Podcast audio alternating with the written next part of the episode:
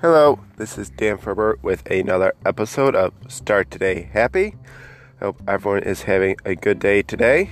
Uh, it is cold here in my hometown of uh, Buffalo, New York, but it is sunny, so which is great. Nice to see the sun out, and you know makes people in a good mood. And so hope everyone out there is having a good day today. So today I want to tell people that you should, it's okay to be scared. And you might be thinking, what? It's, it's okay to be scared? And yes, it, it is okay to be scared. It's just not okay to let that scaredness or fear prevent you from doing what you want to do. You know, I, for myself, I'm always a little nervous and a little scared when I do these short podcasts. Know, worried is somebody going to listen to them? Are they going to like it? You know, did I sound good? You know, all these things make me a little worried and stuff, a little nervous, a little scared.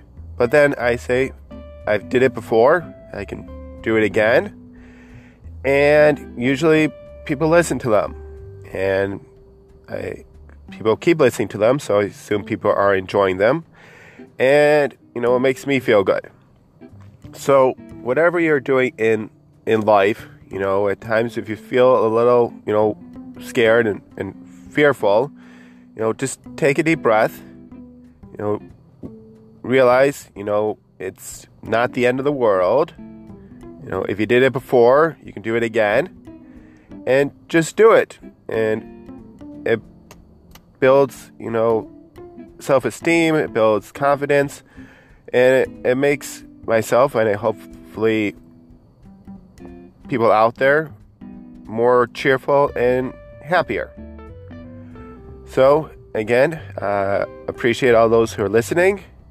You can follow me on Instagram and on Twitter as Start Today Happy.